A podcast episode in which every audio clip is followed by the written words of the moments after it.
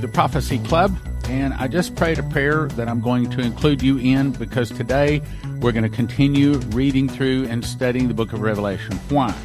Because again, we're trying to make you prophecy teachers for a day and time when society has broken down and all of a sudden people are really interested in Bible prophecy.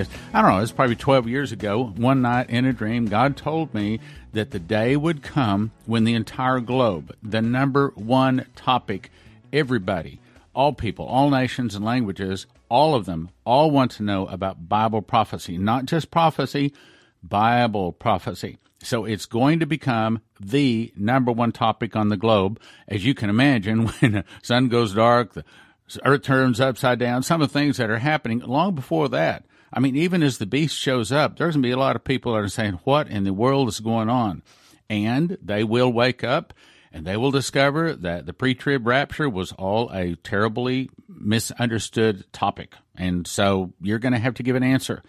So uh, let me caution you on something. I know that every time I start talking and teaching through Bible prophecy, our listeners go down. That's a sad thing. That's a bad thing. That should not happen. They should actually go up because I'm trying to help you to understand something that is going to win a lot of souls. This is God's end time plan to sweep, sweep about 2 billion, according to Isaiah, about a third of the people on the earth will be saved in the last days. Unfortunately, the other two third are going to go off into something not so good. Well, our concern is to try to win that one third that we can win. So I know that you would think, well, why don't you get into some of the more exciting parts and skip some of the more boring parts? That's a big mistake because yes, I'm going to start with Revelation 2 and yes, it's not some of the more exciting parts. However, there are some port parts in Revelation 2 and 3 talking about the seven churches that are actually very important and speak to us today and it will be something will have to teach. So again, at this point, we're preparing for the day. Society is broken down. People have heard you understand Bible prophecy, and you have started a Bible prophecy uh, study, and you are explaining about what in the world is going on. So let's get into it. Revelation chapter 1. Lord, help me to say the right things don't let me say the wrong things. Help me to bring truth to the people. And I recommend the same prayer, at least that minimum prayer every time you get into teaching Bible prophecy. Revelation chapter 2. Unto the angel of the church of Ephesus write, These things saith he that holdeth the seven stars in his right hand, who walketh in the midst of the seven golden candlesticks. Well, back in Revelation 1, he described the angel that he had sent holding those seven stars and walking in the midst of the seven golden candlesticks. So by saying this, he's saying, It's me. This is coming to you from Jesus. He says, I know thy works. And this is literally a church at the time, back about 2,000 years ago, in the western part of Turkey called Ephesus. There was actually a church at that time, and this was a letter written to them. However, there's actually seven church ages. This represents the first church age. There's as we go through, I'll explain more about that. This is probably not much of this is talking to our church age. However, there are parts that do talk. I know thy works and thy labor and thy patience. And as I've explained, patience means don't quit. So this was a church that was working for him. They were laboring and they were not quitting. They were not giving up even in the face of difficulty. How thou canst not bear them which are evil, and thou hast tried them which say they're apostles and are not, and hast found them liars. So this is a church that is not putting up with evil in their church. And this is a church also that those people, you imagine, right after Paul and the other 12 apostles walked the earth, right after that, there was many people popped up and said, Oh, yeah, well, I'm an apostle too. Obviously, the devil sent them. But this is a church saying, Uh uh-uh, uh no, you're not. You're not an apostle. They tried them and they put them in their place. That's actually a compliment. He starts here in most of the cases with the churches with a compliment. So he's giving them a compliment. Okay, so you've worked, you've labored, you haven't quit, and you have not put it up with evil. And those people that said they're apostles and not, you've tried them, you found them to be liars. So that's good. Then he says, and has borne and has patience, and for my name's sake has labored, labored, and has not fainted. So he's complimented them twice, saying they have not quit. Well, what about our churches today? Do you see churches that just quit? Yep. Uh, a lot of them are turning into mosques these days, especially in England, but even in here in America. But what about people? Do we see people that used to go to church and they simply don't anymore? Sad to say, yep, that's not good. As a matter of fact, let me just say something, brothers and sisters. I know that it's hard to find a good church. I understand that. But it is important that you go to church for a number of reasons. I could take a whole broadcast and give you all of the reasons why it's important for you to go to church. But let me also just say, not to visit, but actually plant your feet there, plant your heart there, to be a part of that church. And what you do is you pray, Lord, show me the right church. You're not going to find one exactly perfect. Ours is not perfect, even though Leslie and I are in charge of the church and we are capable of doing anything that we want to do. We do not report to a board. We're not a 501c3. We don't report to anyone but Jesus. So we can do pretty much what we want to do in our church. And the people are very supportive of, us. Not that we try to run them or push them around. That's not our heart. But I'm saying, even though we have total authority in our church, our church still has problems too. So you're not going to find, this is my point, you're not going to find a perfect church. You're not going to do it. You're not going to find a church that you totally agree with. You're going to find a church that is teaching out of the NIV. They are a 501c3. They don't teach prophecy, just about everything I disagree with. You're going to find those. But that might be the church where God plants your feet. I can tell you this, Hebrews 9:27, forsake not the assembling of yourselves together so much the more as you see the day approaching. I'll say it again, forsake not the assembling of yourselves together so much the more as you see the day approaching. Meaning, last days Christians, go to church. go, go to church. Find a church. You are not doing yourself a favor by not going to church. You are not saying, well, I'm closer to God because I don't go to that godless church down there. You're not doing good. Let, me just say, uh, you need look at uh, yeah okay all right fine. Yes we started our own church because we didn't like the other churches. That's one of the main reasons not the only reason. We certainly prayed and asked god. God confirmed to us that we were start our church and confirmed that we were supposed to start the church that we now run in plano texas uh, which by the way i should invite you to come in. Uh, sunday morning i would advise you to walk in about 1015 Sunday morning. We're on the corner of Park and K, 2540 K Avenue in Plano, Texas, right behind the Whataburger. And hopefully one day soon we're going to get a really nice church location. But until that happens, we're in a strip mall. And there's only probably 30 to 50 people that attend every Sunday, but it's the heart of the church, not the number of the church. And it's not a real fancy church. It's not real pretty. You know, we still, we've got these old bushes at the front of the church. I said just this past Sunday morning, man, these are dusty. We need, we need to get rid of them. We need to get some nice new plants. And I don't know. We, we'll get to it. But anyway, we just got a new upgraded sound system, I might add. Spent about $3,000 on that. So our praise and worship sounds good. And my daughter leads praise and worship and she is extremely good. Extreme. Matter of fact, I'll just say a little bit. She went to that uh, American Idol thing and one of the judges came up to her and said, You're too good to be here. Go home. Would not let her in when he heard her sing. And I praise God because that's what I've been praying for. Do not let her walk the secular walk. And God has kept her out of that. But she is extremely good. And oh my, my, my, I could talk about my daughter and my son in law. I could talk about my family a lot. But anyway, let's go on. So, verse 4 Nevertheless, I have somewhat against thee because thou hast left thy first love. So he starts here with a bunch of really nice compliments. You know, you're laboring, you're working, you're not quitting, you're not putting up evil, you're trying these people to say they're apostles or not, you're doing good. But then he says, But you left your first love. Now, let's just pause a second. See, this is not just a rebuke to the church in Ephesus. We have to ask ourselves, brothers and sisters, does any of this fit us? Because, like they say, if the shoe fits, you got to wear it, okay? So ask yourself this Have you left your first love? Have you found it difficult to read your Bible, difficult to praise and worship, difficult to pray, difficult to get into your prayer closet, and like we were talking about, difficult to go to church? Have you lost or left your first love? Have you cooled off? Have you fallen away from that place in Jesus where you used to be? Well, it's time, brothers and sisters. It's time to get closer. Now let's go on, verse 5. Remember, therefore, from whence thou art fallen. Okay, so he's saying, remember how you used to be close to me. Remember, therefore, how thou hast fallen, and repent and do the first works. He's saying, Get back to what you used to do when you were close to me. Come back. Come back. Let's go on. Or else I will come to thee quickly. Now, here comes a real hidden thing, not easy to see, but what he's about to say will shake you. It should shake you. It shook me.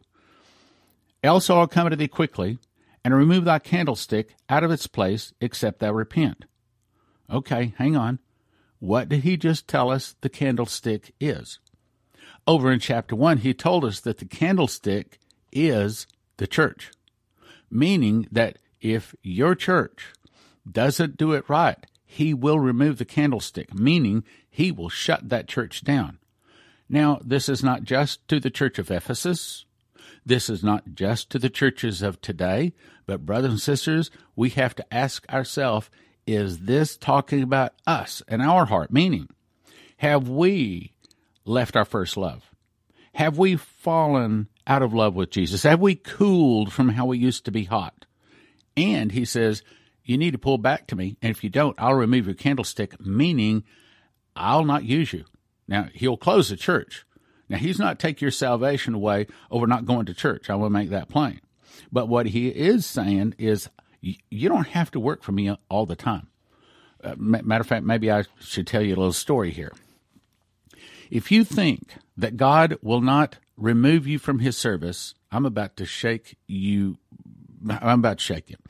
I remember it was probably about 20 years ago, and Prophecy Club was not doing well you know that the church has not supported us the christians have not just supported there have been a lot of times when it was pretty tough and the prophecy from andre bronkhorst said so and i was complimented because i did stick with it. And by the way you should stick with it too. Stick with jesus stick with his call. He didn't say it's going to be easy. So anyway there's one particular morning i woke up. I could show you the very spot in the carpet. When i got out of bed i remember as i was putting on my shoes beside the bed I said under my breath, I said, Lord, I said, I'm tired of this. I'm just tired. I'm tired of not having the money to grow and to reach the people that I want to work. And I just feel like I'm just spinning my wheels. I'm just wasting my time. I said, so this time I'm really serious. I'm really serious. I am going to just start shutting down Prophecy Club. I'm going to just go find me something else to do. I was making good money when I uh, when you moved me over to this. I don't need this. I was making good money before. I'll just go do something else. I was serious. So I drove to work that day, and about nine o'clock, and I got there probably about eight o'clock on time. About nine o'clock, this guy walks in. This is the guy that I had hired. I had trained him in my old business which was uh, having to do with like public speaking, and that's probably all I should say because I, I can't refer to them. By contract, I can't refer to them. But anyway, so I had hired him and trained him in that business. So he walks into my office, wants to see me, sits down. He said, "Hey, the uh, the the company has now arranged so that we can have partnerships in. I'll, I won't say the word because that might give it away. So I'll say in franchises and I've been given the franchise for all of Kansas and like half of Oklahoma. And if you'll come back to work with us, I'll start you at a minimum guaranteed salary of $10,000 a month till you get up and going. But of course, you know you'll make a whole lot more than that. And I thought, oh man, well, I know what this is. I know this is basically God was opening the door. He was saying, Stan, you don't want to work for me anymore? there it is. I've opened the door. You can walk back in the, you don't have to work for me. You don't have to. There it is. I've opened the door. All you have to do is say yes. Well, it didn't take me but just a split second because I recognized this was a test. And if it's going to be a test, I'm going to pass it just like you want to pass it. So I said, Well, first of all, thank you very, very much. I'm going to accept this as one of the biggest compliments I have ever received in my life. Thank you very much. But I'm going to decline. I'm going to stay in the ministry no matter how difficult it gets. If I starve to death, if I lose my house, if I lose my car, if I'm homeless on the street, I'm going to stay in the ministry. I'm going to continue to do this. And I said, I thank you very much for the offer, but I'll also thank you very much for not offering again. And he was offended. I didn't mean to offend him, but looking back, I think it was God basically saying, Stan, either you're going to continue to serve me and I'm going to close the door on that other business and I'm going to close it really hard where you'll never get in again, or you go now. One or the other. Either you decide you're going to serve me and you shut up and you do it and you do it right, or go on now. Leave now. I don't want to hear any more of this belly aching. I don't want to hear any more of this. We don't have the money. We aren't growing fast enough. We aren't reaching enough people. I don't want to hear none of that anymore. Either you do it my way and you be patient, you do it according to my timing, or you go on. Right now, you decide, Stan, what do you want? You want to serve me or you want to go back to your job? The door's open. And I said, No, I thank you. I thank you very much for the offer, but I'll also thank you for not offering it again. Now, uh, on a couple of occasions, I just wanted to call and say, "Hey, thanks. You know how you do." He would not take my call. He abs. I've emailed him. I've left. I'd say four or five messages. Call. He is not. He absolutely will not call me back. He is offended, and the door is dynamically closed. by it is it is closed by God. Now, I say that because, brothers and sisters, I want to let you know how God really works. And that is, if you want to serve Him, then you serve Him. But you serve Him with a clean heart. You do it right. You do it with all of your might, or you don't do it at all. You're either on the ha- the horse, you're on the saddle, or you're not. There's none of this half on, half off stuff. Oh, I mean, there's a little time where he'll let you move from the old job to this job. Or so, see, look, a lot of you out there listening right now, I don't care what you're doing. You know good and well it's not your full call. You know good and well that there's a time that God is going to call you into the ministry. That's why He's got you listening. That's why He's been preparing you. He's preparing you for years, brothers and sisters. There's a day. There's a day coming when people are going to listen. They're going to listen to that Bible prophecy. They're going to listen to you. And there's a day you're going to be walking in sevenfold miracles. There's a day when you're doing Bible studies. He is just preparing you for those. You know it. You know it. You know it. You know it. You know it in your heart. Now, there's also others, and you're just listening and you find it interesting. Matter of fact, let me tell you another little story. Prophecy Club probably been going, this is probably the first 18 months back in 93, 94, somewhere back in there. And I got a call, and um, in those days, I had to answer the phone. Okay, we were small, and uh, this guy called. He says, uh, "I'm a trucker." He said, and and I began listening to your radio program here about six nine months ago. He said, "I used to listen to it just for a hoot." He said, I would listen what you're saying about all this mark of the beast and this world government stuff coming and these UFOs and stuff. And he said, I just got the biggest old laugh. He said, I just, I, I thought it was great. He said, till one day I saw in the paper, some of the things you've been saying's coming were actually arriving. He said, so I started listening with a different attitude. He said, I arranged my route so every day about four o'clock when you're on in the Topeka area, I arranged to have my my uh, my truck driving through Topeka so that I could hear your radio broadcast. He said, I started listening with a different attitude. He said, and it has changed my life. I got saved. He said, I accepted Jesus over there. He said, I'm going to send you a nice donation. He said, I'm going to order a bunch of stuff. He said, I just want to say, keep going. Now, you have to understand, brothers and sisters, Jesus is in the heart changing business. And just because you hadn't been serving him full time doesn't mean you're not gonna. just because you just been listening and you've been maybe you, you maybe you listen to this broadcast for a hoot. Maybe you think this is all funny. Maybe you think this is just this guy on the other end of this microphone has a hole in his head big enough to where if he walked in the wind, it would whistle. But you better understand. You better understand. I've been called to God to sit here and do this. I just turned 66. I don't have to do this, but I have to do this. This is my call. Just like you're called. You're called to be out there one day to give an answer, to point people to Jesus. Right now, they don't need Jesus. They're rich and increased with goods and have need of nothing. Knowest not that thou art wretched, and miserable, and poor, and blind, and naked? But the day is going to wake up, and they're going to wake up. They're going to say, you know what? I made a big mistake.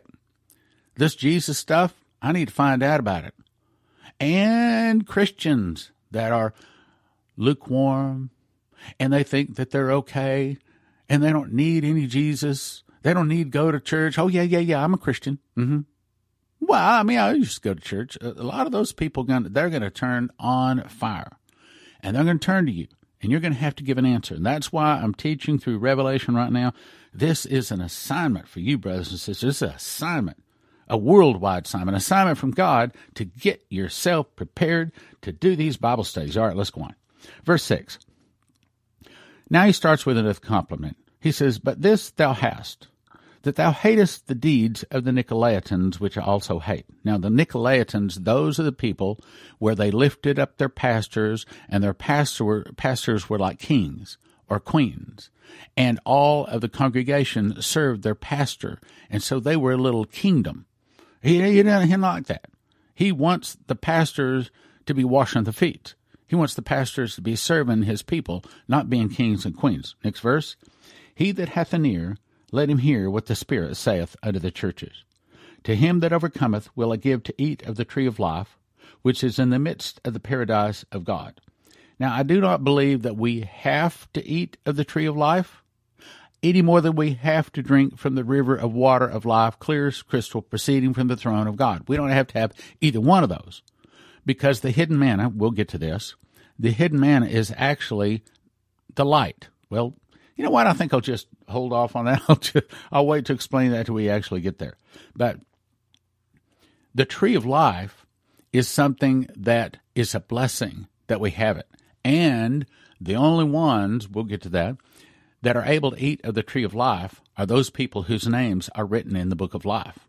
And those are the only ones that get into the new golden city, the new Jerusalem that comes down out of heaven, prepared as a bride adorned for a husband. And behold, I heard a great voice from heaven saying, Behold, the tabernacle of God is with men, and he shall dwell with them and be with them and be, and be their God, and they shall be his people. And that new Jerusalem comes down and it sets upon one and only mountain. And all of the world is a nice round smooth ball. Every mountain has fallen. Every valley has filled in. There's no more sea. And that new jerusalem sets upon that one mountain and in that new jerusalem is jesus and he literally is the light of the world. And only ones that are allowed in are those people whose names are written in the book of life. They get to go in. They can drink of the river of water of life. They can eat of the tree of life.